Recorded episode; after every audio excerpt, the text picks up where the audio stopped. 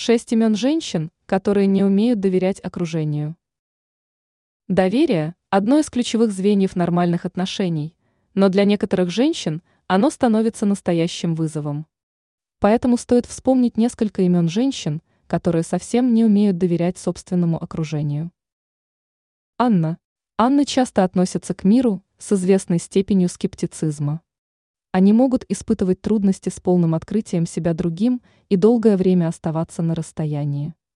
Все меняется, если Анне удается встретить особенного человека, которому она может по-настоящему доверять. Виктория. Виктория иногда сталкиваются со страхом потери контроля. Этот страх может делать трудным доверие другим, поскольку они боятся, что потеряют власть над ситуацией. При этом они привыкли брать ответственность за свою жизнь только на себя. Екатерина. Екатерины проявляют постоянную осторожность в отношениях.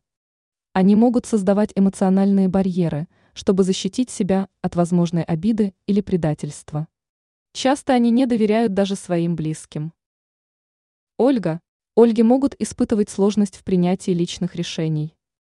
Им трудно доверять другим, поскольку они колеблются в своих собственных убеждениях и опасаются, что другие могут не разделять их взгляды. Из-за этого им проще скрывать собственные эмоции и желания. Юлия. Юлии могут мучить навязчивые мысли о предательстве.